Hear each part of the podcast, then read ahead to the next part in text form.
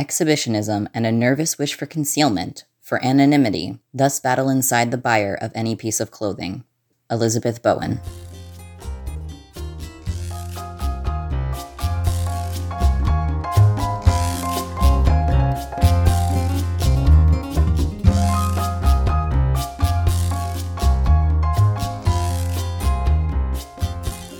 Welcome to the Kinky Nerdy Polly Podcast. This is episode 27.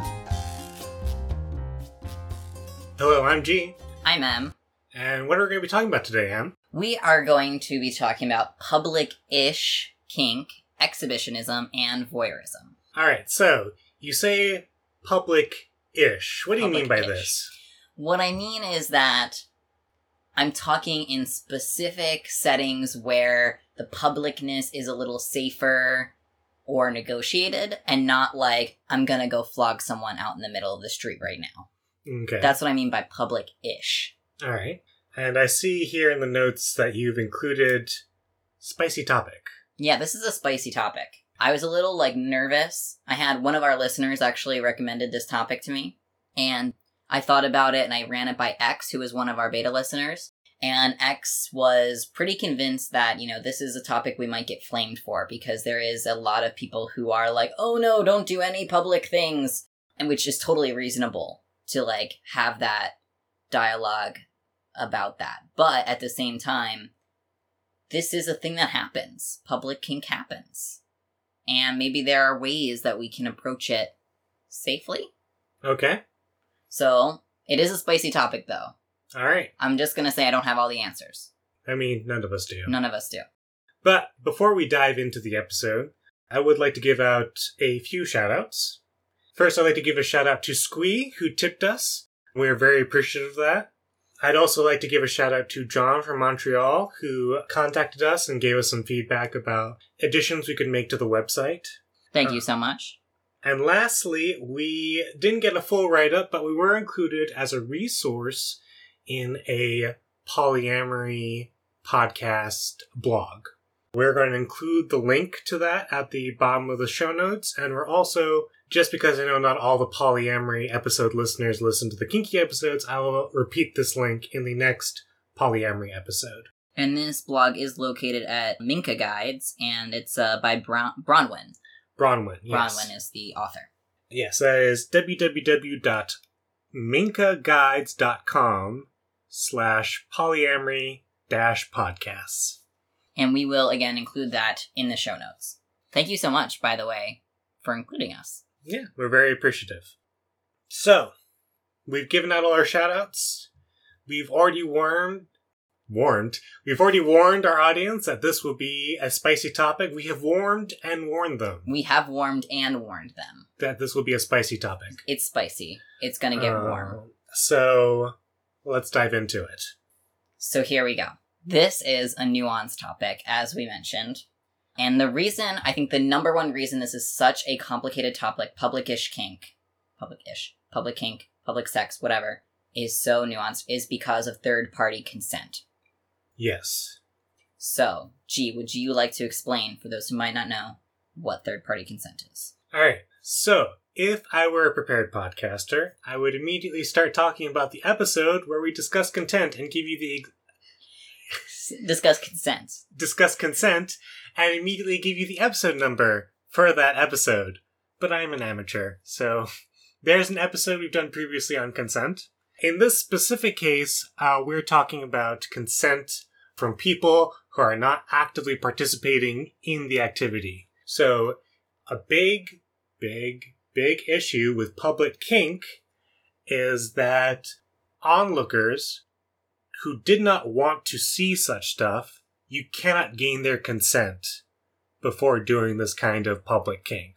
Or you can in some certain areas, like if you're going to like a large outdoor like kink event, like the expectation is you're probably going to be seeing stuff like this. But when we're talking about like public kink in everyday life, you cannot get consent from onlookers for the most part. And there's also the possibility that people who legally cannot give consent, who are underage, will also see uh, what you're doing. Right. So I think in the context of we should definitely kind of split this up into talking about different avenues of exploring public kink. So there is the exploratory, okay, we are going to do this thing in an actual public setting.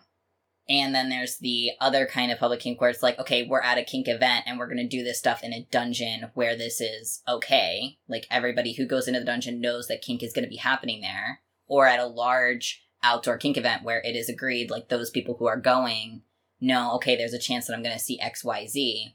And even in those situations, even if you can gain consent or that people acknowledge like by part by going to this event that they are consenting to see certain things, even then you should be careful because there are some kinks that are especially spicy or can be very triggering that often need extra negotiating and planning even in like the best case scenario.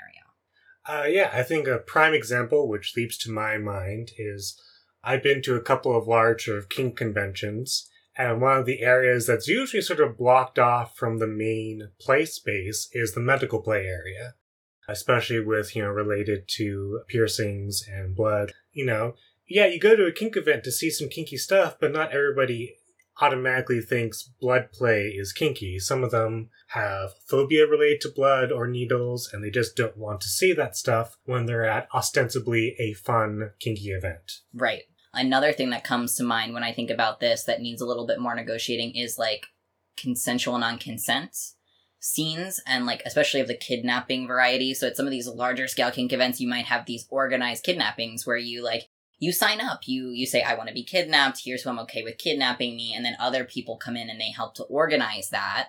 And because of the nature of that like it sort of has to be done in a way that the people surrounding the area know like the parameters of what's going to be happening there Yes. and i think even you know like for a con non-con scene if it's going to be more public just giving the people in the area heads up of what's going to be happening can be helpful I think let's go backwards a little bit okay.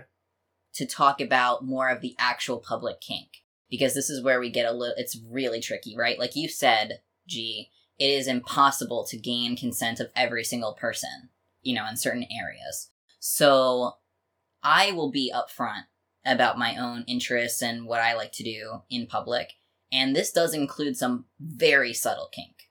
So there are, are subtle, kinky things that I do in public. Um, something that springs to mind that, that other people might do or have heard of as a public thing is um, to tie a karada, a type of body harness in rope under a person's clothes, and then you might go out to dinner with them. And so that's still public, but like you, nobody can see Yes. that. So again, there's a bit of a choice of like how much of this is going to be public and what type of things are going to be public. So with me, I think like subtle kink like power exchange, if it's done in a very subtle way, or hypnosis even, can be done publicly if it's really well considered and the situation. But that's very different from being like, I think we were talking at dinner, G, that, you know, that's very different from going to a public restaurant and having my partner kneel at my feet. Yes. I'm like, don't do that. Don't don't do that. Unless like you and all of your kinky friends like rented out the restaurant or something. But anyway, so there is a little bit of you have to have I think there it's do you think it's more like for me, I'm just thinking like there's a level of common sense. I mean, the thing about common sense is it's not as common as people say it is. That's true. I guess that's true, yeah. So I think with like I know some people who wear their collars out in public, and I know that even lately that has been flamed a little bit. Like people are getting upset at people wearing collars in public. Okay. And G and I, you know, we talked about this. Like there can be other meanings to collars besides power exchange. Uh, yeah, I mean, the whole punk and goth scene, like, they like colors a lot. I think, I think at least part of the reason why that might be getting flamed is this like common usage now? That's just what uh, that's what X told me. Okay. Uh, so and and and he's the hip one. So okay. Um, I guess that's a phrase that folks are using. All right. Well, I guess I'm the old geezer now. That's fun. Oh, wait. Hold on for a second. hold up. Before you continue, hold your thought. What did we come up? We came up with a badass name for calling our listeners last time. Uh, audience folks. KNP audience folks. KNP. A- KNP. KNPAF. AF, That's yes. right. Okay. Audience folks. Okay, go ahead. Sorry, uh, G. Uh, I completely forget what I was Oh, saying. God. Sorry. So, Flamed, flamed collars. oh yeah. So I think the reason why this might be getting a little bit more negative attention is that BDSM has just become a lot more prominent in mainstream culture. So a lot instead of people automatically thinking like goth or punk or some other alternative culture, they see a collar and they're more likely to leap to BDSM. Thanks to things like Fifty Shades of Grey and this podcast. I think this is something else where I would like to go on a little bit of an asexual kind of rant because I think one of the main things that I hear from people who are really nervous about public kink is that they automatically might associate it with sex because kink is is tied to sex for a lot of people. yes. So for me, like a lot of my kink is not at all sexual and will never be sexual, and the intentions are very different. So just to give an anecdotal story, I was going to a concert with X, and I had gotten him a collar. And when we were out to dinner before the concert, I opened it up in front of him and gave it to him. But I asked him, you know, would you like me to put it on you? He said yes, and there were other people in the restaurant. And I made a couple of decisions. First of all, I think asking him, is it okay? This was a surprise, so I didn't want to tell him in advance. Asking him if it was okay, I think that was a good thing. Because if he was like, no, I'm not comfortable in a public space, I'd be like, okay, no problem. He was comfortable, he wanted me to put it on him, so I walked around him. And again, I walked around him to put it on while he was sitting down instead of like, I wasn't like, kneel at my feet and I'll put this collar on you. And then the other thing too is that there were no people, from what I could tell, that were like, how do I want to phrase this? I don't know. How do you want to phrase this? Because I didn't know the people there personally. Yes. But like from what I could see of them, they were all adults. yes. But then another thing that went into play here is that we were about to go to a concert and both of us were kind of dressed a little bit Like concert goers? like concert goers. So, And from what I remember, X is really into like metal. yes. So yeah, if you look like people who are going to a metal concert, I certainly didn't look like what I was going to a metal concert, but both of us were dressed up and like definitely could be seen as at least a little bit punk, a little bit alternative. So we had those elements already. yeah.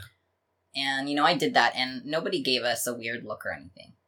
Yeah, I mean to to tell another anecdotal story, not involving myself, but involving somebody I witnessed. I was going on a uh, a long distance road trip back in the times when you could take long distance road trips, and I went to we stopped at a Skyline Chili, and uh, when I walked in, one of the first things I noticed was that the the waitress who was at the not waitress but the uh, cashier at the register was wearing uh, one of those metal eternity collars that don't have like a obvious lock on them. Uh, so they look like they're sort of one seamless piece. And and as far as i know that's not really a a punk or a goth look. As far as i can know from my various experience with different subcultures that's fairly specific to bdsm That's very specific to BDSM. uh, but yeah, she was just wearing it, and while in her uniform, her her waitress uniform, and none of her coworkers were giving a side eye. Nobody else was. None of the other customers were giving her the side eye, and I, I guess from most people's experience, it'd be like, oh, she's wearing a weird metal necklace. Like if you don't understand the context, Exactly. It doesn't signify anything. It's just like, oh, I guess this person likes weird metal necklaces. Right. So, you know, I think I think there are ways to like signify that you are doing I think there are ways to do kink or to have displays of kink in public without it being a consent issue. Right. Now that you're talking about this, you know, it reminded me of flagging. And Okay. we did talk about that a little bit in our boot blacking and leather episode. Yeah. because flagging is something that you know you put in your back pocket a handkerchief that says like oh i'm really into rope or i'm really into ds or whatever it is and that's a very subtle public thing that people do Yeah. so yeah you're right like wearing a collar even if it is very specific to bdsm is not necessarily at least i don't think it's not necessarily problematic Yeah, I mean, also like there are plenty of day collars out there which are designed to, designed to sort of blend in, and functionally, I don't think there's a whole lot of difference between a day collar and just a regular choker, right which is just a fashion accessory that has existed for I don't know over a hundred years. Right. And I think there's one more concept to this, and this kind of goes back to my asexual kind of rant, but like, for some people, the collar is not even indicative of like what they do in bed. Because I know a lot of people who get weird or flamey about the whole public kink is they're like, I don't want to know what you do in bed, right? That's that's for you should reserve that for bed.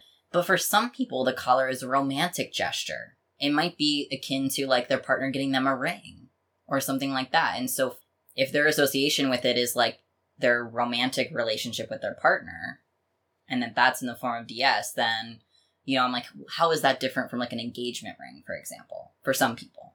Well, I mean, the difference is one is more socially acceptable than the well, other. Well, sure, yes. But yes, I mean, even within the kink scene, there's this connotation that collars specify a role. Like, I, we went to a kink event together, and I mentioned that I really liked this one collar, and you offered to buy it for me, not because of any DS thing, but because I thought it was pretty, and you wanted to buy me something pretty. Mhm. And I eventually decided against it because I didn't know when I would wear it because I wouldn't want to wear it to a kink event because I don't want to have that connotation that I'm a sub or a slave. And I can't really wear it out in public because it was it was much more uh, Elaborate? yeah, it was a little bit more on the elaborate side, and also like I don't in my day to day life I don't really dress gun uh gunth. I don't really dress like a goth or a punk. Yeah, because if you were to wear that collar with like a goth outfit, It that would be be fine. totally fine. You'd be like, oh yeah, this person's just goth. But because I don't wear I don't wear goth or punk alternative clothing on a day to day basis, it just would stand out too much. Right. So yeah, I think there are ways to do this. Yes. is I guess what I'm saying, but I think often what people think when they think of public kink or public fetish is people having sex in public, Right. Yes. which is a whole subgenre of porn.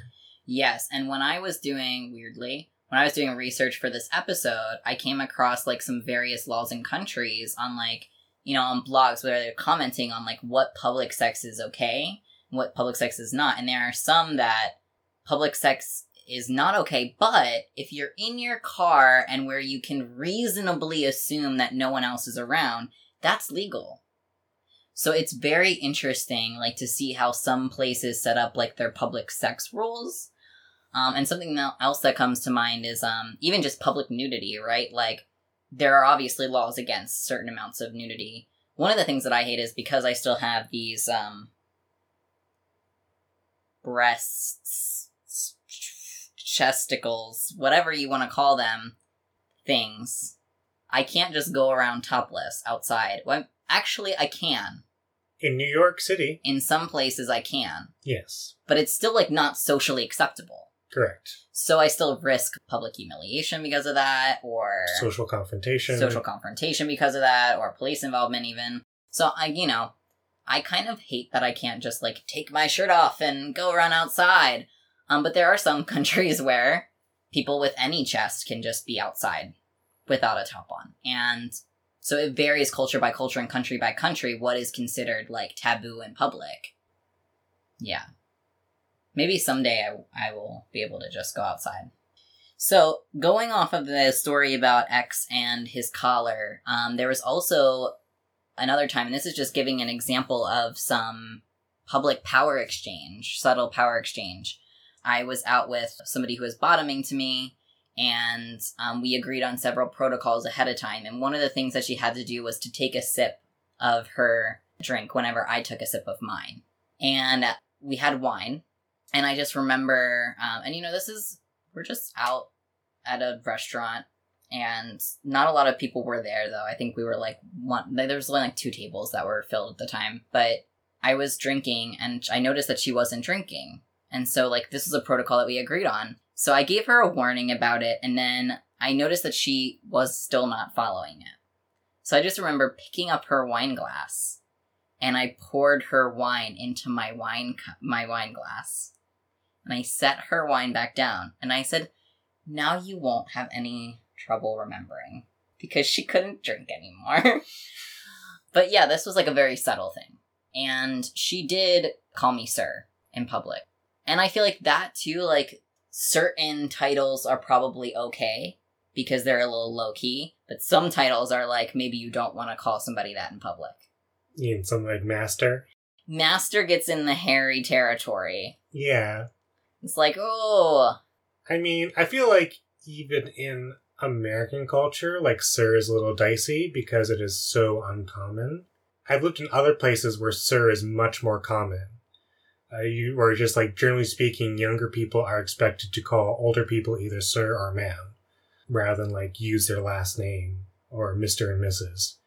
So, I think like in American culture, even Sir is a little dicey just because of how uncommon it is in everyday vernacular.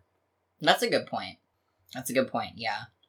Like, honestly, I'm trying to think of like an instance where like Sir was used hmm in like media that I can think of, and like the only things I can really think of are like butlers in movies, Oh, yep.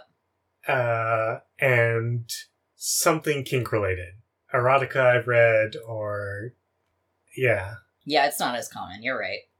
Well, yeah. So, I mean, like, I think I look back on these experiences that I've had where I've done some things in public or even like subtle hypnosis in public, where something that I brought up to G earlier when we were talking about this topic was like, you know, what what's the difference between like my friend doing a little hypnosis with me and like a street magician doing some hypnosis with me? Like both are equally public. If actually with the street magician part, if there's a big crowd, it's probably more public, right? Magic is also totally a kink of mine. So like even just frick, just even going to a street magician's show, that's already really kinky. But like if there's no actual sex going on and it's just like a little bit of a oh, I'm just going to put you under hypnosis real quick and then bring you out. Some people do still think that that's dicey. For sure. But you had a commentary, you had a comment about the like the difference between the my friend doing a little hypnosis with me versus the street magician. Oh well, the street magician trying to get money out of you. Right. Yeah. So I guess what we're trying to say is we have both either seen or participated in various acts of public kink, both in a club where it's generally expected, like generally speaking, one goes to a kink club both to see and to be seen, or one, one or the other or both. And we've also done some stuff in public public. But the thing to keep in mind is you you do need to keep in mind other people's consent and the fact that they cannot consent and adjust what you want to do in public to that. Right. So, you know, rather than It's like what is the reasonableness of what you're doing in public? yes. I think that's what to keep in mind is the reasonableness. Yeah. And also probably not a bad like if you want to do something and you're like it's a little dicey in your mind, don't be afraid to talk to some of your friends about it. Get some other people's opinions and so they might disagree with you, they might agree with you, but that act of conversation will probably like solidify in your mind like what level you're actually prepared to go and what level is actually safe to go to. Right. I think that's a great recommendation, G. Definitely talking it over with folks is a good idea. And something else that I was going to say too, kind of transition back to the public in a dungeon or public at a kink event thing is like that level of reasonableness that you need to have in public public. Obviously, there are some things that you will not be able to do in public public, like a kidnapping scene. Not a good idea. Save that for the kink event. Yes. In fact, let me re emphasize that one. Because that has happened. People have done, usually like couples, have done kidnapping scenes in public public and had the police called on them because somebody saw and thought a kidnapping was happening. Yeah, so like reasonableness. Um, so yes, there are some things that absolutely cannot be done in public public, and please try to find venues where that is safe to do. Yes. Like a kink event, like a dungeon, like a house party where you just invite your kinky friends over. Yeah, I mean, even just like role playing, like, you know, rather than trying to go full out with a kidnapping, like, just use the theater of the mind. It's a lot safer. Oh my gosh, this is reminding me of an Ace Attorney fanfiction that I read recently. All right, listen, audience folks, our KNPAF. Can I just say something?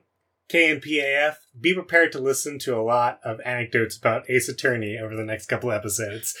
Okay, I've really gotten into Ace Attorney like hardcore over quarantine. I like beat Persona 5, you remember that because we had an episode about it. Anyways, now I super got into the Ace Attorney games. Now I finished all of them. So I started reading Ace Attorney fan fiction. And, anyways, there was one where a prosecutor, Simon Blackquill, he actually was in prison for seven years. But it turns out he's innocent. But, anyways, he and Athena Cykes, his other person who's a defense attorney, they're dating and she like brings up to Simon Blackquill one day, she's like, you know, I want to kind of like spice up our sex life. Like, what do you think about like pretending to be the prisoner that you were and like coming to my house and engaging in some spicy stuff? Okay.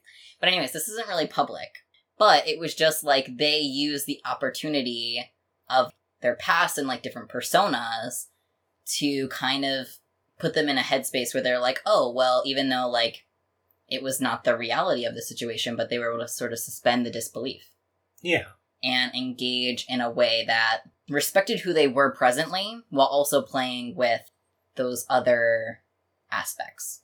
So, anyways, that's all to say that the theater of the mind, as G mentions, very important. Lots of things that you can do just with your imagination. Yeah imagination situation manifestation. okay. Something else that you brought up is that, and I think we'll we'll talk about exhibitionism and voyeurism now, because we talked about the publicish bit a lot. Yes. You had mentioned that when you go to a, a kink event or a dungeon and things like that, part of it is that like you want to show off or and or you want to see other people doing things. Yeah. I mean, there are some things that are just hard to do in your own house or your own bedroom. Um, single tail whips come to mind as like something that's really hard to do in your own house. Most people do not have a 40 foot area, no, maybe not 40, but like a 30 foot area in their house to uh, safely wield a single tail whip without it catching on things. Uh, but also, like, part of the reason I feel like you get into stuff like Single Tails is it's really flashy. You know, you want to be seen, like, ah, I've, I've spent the time it takes to in order to do this kink safely in such a way that does not maim my bottom. yeah, it's friggin' amazing. And actually, this makes me think I, I got a single tail. Okay. Um, fairly recently. But because I don't have the space right now, and with quarantine and the pandemic, I don't really have many options for going out and practicing at like a kink event. I'm unfortunately not really able to use it. But it is like kind of like that flashy thing. And if you built up this skill and you want to show it off, or like rope, right?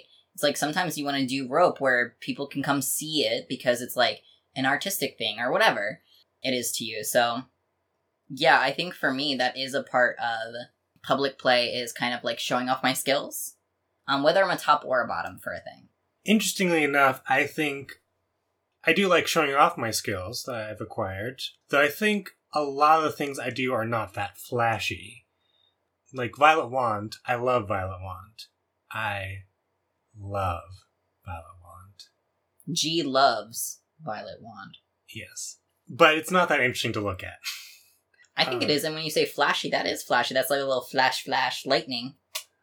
I mean, I think in comparison to most other kink activities that you can see at a club, it is not that interesting to look at. It's like, oh, this person is touching this person, and the person is reacting to the touches. Or, you know, this person is reacting to tiny little sparks that are coming out of this attachment from the violet wand, versus you can watch a flogging, where it's actually some dynamic movement is happening. Or fire play is Or fire play, really that's flashy. really flashy. and so I, I think I do like showing off my my kink skills. I don't think I actually like having sex in public, uh, even at an event at a kink event, because I've tried a couple of times. It's just not really my cup of tea, and I find for the most part I find the fantasy of public sex a lot more because which I really enjoy that fantasy a lot more enticing than even The actuality. Well, even an approximation of the actuality. Like, I have been able to have sex in a kind of public setting, you know, at a kink event where other people could watch me, and didn't particularly enjoy it. I find the fantasy a lot more fun than even that approximation. For me, I think it really depends on the type of sex activity or sex adjacent activity that's going on, because some of the sex adjacent activity I can get on board with in a public ish space, like a, a kink event or a dungeon or something. Um, but that's also not like the goal for me. hmm Yeah, I'm not sure where I was going with that. Well, how about uh, kink? Do you feel like you're sort of an exhibitionist when it comes to your kink activity?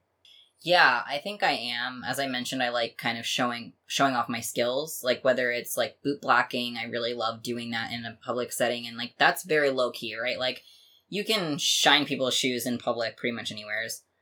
Not really, I guess. no, no, you can't. no you can't. I lied. But it's not a weird activity. Is it a weird activity? Nowadays, yes. All right, well, fine. It is. But, anyways, so boot blacking, tying someone up, and also I think about different types of service can be very subtle or they can be something that is like more elaborate in a kink space. So, like, you can really go all out. Something that you can't necessarily do in like public public, you can kind of go all out. So, yeah, I think my, my kink is a little bit. I do find that, that I'm a little bit exhibitionist, and I also am a little bit of a voyeur. I enjoy seeing other people tied up. I think mostly that for me is like an aesthetic thing.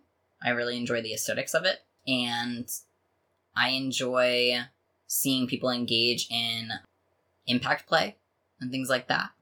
Sometimes though, like, okay, so I do have a little bit of this thing where I'm like, even as a voyeur, even as someone who's like watching a scene, I'm like, oh, okay, that's really cool. It's interesting. I'm into that. Maybe I want to do that someday there's still a little bit of me that feels like, oh, even though they're here at this dungeon, I feel like I'm invading their privacy. So I'm I'm actually a really bad people watcher.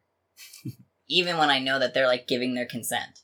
Well, I think I think even at a kink club there are ways to watch respectfully and ways to watch disrespectfully.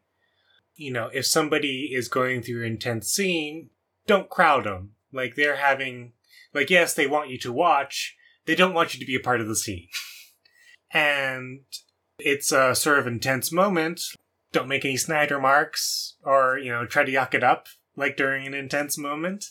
So you know, I think there are ways to watch scenes respectfully and just sort of get that enjoyment. I tend, when I watch scenes, I tend to particularly pay attention to types of scenes that I would like to do. I, I like to watch other people do Violet Wand because I always want to see sort of what they're doing and try to learn from them, see if I can apply any of their techniques to my techniques. Uh, knives, much the same thing. But I also just like seeing people like be really creative and do some really sort of off the wall stuff. I remember I was at one, I was at one uh, sort of large outdoor kink event, and I was planning on going to like a class, uh, but then I saw that somebody was being delivered in a human-sized Barbie doll box. I was like, well, I don't know what's happening, but I gotta watch to see what happens next. And so I just stayed and watched the scene. so yeah, it's always fun to see like different things and how creative people can be. And yeah, I think I get a, I get a lot of that out of of watching kink scenes. Now I think about, it, I don't think I actually wa- I like. I think when it comes to like kink events, I don't think I actually like either being watched doing sex or watching people doing sex. I was just about to ask that because you said that you didn't like being watched doing sex. So I was going to ask you if you enjoy watching people do the sex. I hate it. I mean, I'm just like, no thanks. Like I, I don't want to yuck their young yum though. Like it's not like I'm like, ew, gross, don't do that. But like I know it's gonna happen, and I'm just like, okay, I need to go stand somewhere else because this is not my thing. I really have no interest in watching people have sex. So, yeah. But I think even so, like what I was saying before is like even though I know I'm being respectful because I'm not the type of person to like, you know, even get very close to someone else's scene, but I still have that little thing in the back of my brain that's like, isn't this rude watching them? It's like, you know. I mean, I think that's that's a little bit of the fun of exhibitionism, right? Of, of, of voyeurism, right? Like, Oh yeah, I'm- like this is a little naughty. like I'm watching something that I shouldn't be able to watch. Yes. Oh, oh, I like that. Like that's a little bit of the enjoyment, right? That's true. That's true. So something else that I want to transition to now is just talking about exhibitionism and voyeurism as like not a totally public thing, but like public doesn't have to be. And I talk about this in my public humiliation class. Public doesn't mean that it has to be in front of a crowd. Public can be, well, you had mentioned this with the imagination and the theater of the mind. The audience that you are doing the thing in front of could be just your partner. It could be you. So public doesn't have to be in public public. And if you are very shy about doing certain things or like wearing a certain thing, even just doing that or wearing that in front of your partner could be a little bit of exhibitionism. Maybe or maybe you really like wearing that thing and you're like, I want to go and show off in front of my partner. That can be very much exhibitionism. So, So I think I have a question for you. I'd Yeah. like to see where you fall on it. So I have seen on the interwebs a series of tubes that I'm sure you've been to. mhm. I have seen pictures of people doing rope in public, uh, basically on sort of rooftops. How do you feel about that? Like, I think I most commonly see them happen at night. So somebody uses like a flash to like Mhm. illuminate the scene to take a picture. Mhm. How do you feel about sort of that kind of public kink? if it's at night and it's on a rooftop or if it's in a fairly secluded place where there's nobody around, I personally think it's okay. I would also not dilly dally there. You know, like I wouldn't make it a big three hour scene where you're making a bunch of ruckus and you're waking up the neighbors and all that. I mean, I would say keep it simple, keep it sweet, keep it low key so that way you're not disturbing anybody. Because photo, bo- or not photo bombing, rope, rope bombing. Rope bombing is a thing where people will go to these places um, at night and tie someone up and take a picture and then leave. Okay. So rope bombing is totally a thing. So I would say, you know, I think that that it can be done in a fine way, and then also be respectful. That's where I kind of fall on that. Okay. Back to exhibitionism and voyeurism with your partner. Yeah. So, do you like to show off anything, G, to your partners? Mm, Hmm. So like, I just I'm trying to figure out a way to answer your question of like, and the only thing I can think of is that is that meme of like that uh claymation pirate that's like yes but also no. uh, I G for the most part don't like to show off things. I L Oh, L. when I have nice smooth legs, I do like to show off my legs. And you do not like to get smooth legs while watching Food Wars. I, I do not like to watch getting sm- I do not like getting smooth legs while watching Food Wars, the anime which is on Netflix in case anybody is confused. The anime, which is also maybe a hentai at the same time. Uh, I mean, It's not that far. Anyways, it takes food porn to a different level. I mean, I guess some would argue it takes food porn to its logical conclusion, but That's true. But so you like to show off your smooth legs. yes, And I enjoy touching your smooth legs. yes, I like to show off my not so muscly muscles. Uh, you do have some muscles, especially after beating Draco in Ring Fit. Yeah, I'm a beefcake. Yeah, what what do I like to show off? Oh, well, speaking of exhibitionism and voyeurism, sending sexy pics. Okay. That is definitely a form of exhibitionism, right? And viewing sexy pics is a form of voyeurism. Yeah. Yeah. So I like to do that. I like taking pictures of the rope that I've done, whether on myself or other people, and sharing them with kinky friends who've consented to that. So that's something I definitely enjoy. Yeah. Sexting. That's what it's called. Is sexting exhibitionism? Sending sexy photos, yes. What about just sexting? Like just words. Words go. I mean, I feel like sending photos is a part of sexting. Oh, okay. I, ca I in my mind, I've classified them as two separate things. Okay. Maybe I'm wrong. No, I think you're right. Most people will probably say yes, you're right. Okay. I don't know though. I I actually enjoy sexting. Alright, I'm a little surprised, but continue. Let me clarify. Okay. I enjoy role playing kinky stuff with people. Okay. And I do enjoy showing off my body in various ways via photos. So I do enjoy sexting. But I don't wanna like sext like, oh god, I wanna be fucked right now. Like whatever people what do people send? Like I don't know. So you're asking the wrong person. Okay. Because I I don't think I ever really developed the sexting skills. Yeah. And at a certain point we may need to update the the KNP podcast description of like one asexual and one demisexual. um I don't know, maybe. Yeah, I never really developed the sexting skills, and I'm I think I've already told you like I'm pretty terrible with online dating. Like I need to connect with a person. right. Face to face. I'm bad with the online dating too. Yeah. Um, although I have just, you know, I'm trying to use the OKC and, and it's pretty interesting. I'm making cool friends. Now that I'm thinking about it, okay, so sexting is, it's gonna, for me, it's not the sexting because I'm not like talking about being fucked, but like, it's texting.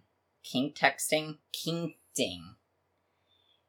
They both sound weird. They both sound weird. No, um, I don't I, I don't think you're gonna find an easy portmanteau. you're right. Because sex and text, like That just goes well. yeah. There's nothing like that with kink. So kinky sexting. Kinky sexting, yeah, exactly. BDSM mexing. No. Okay, very well then. Anyways, so we have gone over doing kink in public public, Yes. doing kink in a space that is public but specific to kink folks, like Yes. a kinky event, dungeon, etc. And we've talked about doing exhibitionism, voyeurism stuff in those contexts as well as with your own partner or partners. So I think we've covered a lot of bases. Yeah. So, if you want to be an exhibitionist to your friend and show them how much you enjoy this podcast by sharing it with them, I'm getting really good at these bad segues. You can uh, show off this podcast to them, and they can voyeuristically listen to our voices. I like that. And remember that uh, any donations are welcome in these crazy times. The link to donate is at the bottom of the show notes. So, with that, this is G. This is M. Don't be afraid to love how you love, Love what you love. or love who you love. If you'd like to get in touch with either M or myself, you can tweet us at KNP Podcast. You can find us at knppodcast.tumblr.com, or you can email us at kinky.nerdy.poly at gmail.com. What? I'm sorry, as the true vessel of Zundar, You Uh, keep insisting on this, which is hosh posh. Is that a phrase? Wait. Wait, hold on. Let's pause this conversation about Zundar. Hosh posh? is that a phrase? I don't think so. Oh, what's the correct phrase? Hodgepodge? Hodgepodge. No, that's different, right? yeah. Isn't a hodgepodge like Pish a posh? pish posh? Is that what you're trying to go I for? think so. What did I say? Hodgepodge? Hodgepodge. I said hodgepodge. yeah, well, it's hosh posh now. It's hosh posh now? Yes. I mixed hogwash and pish posh, I think.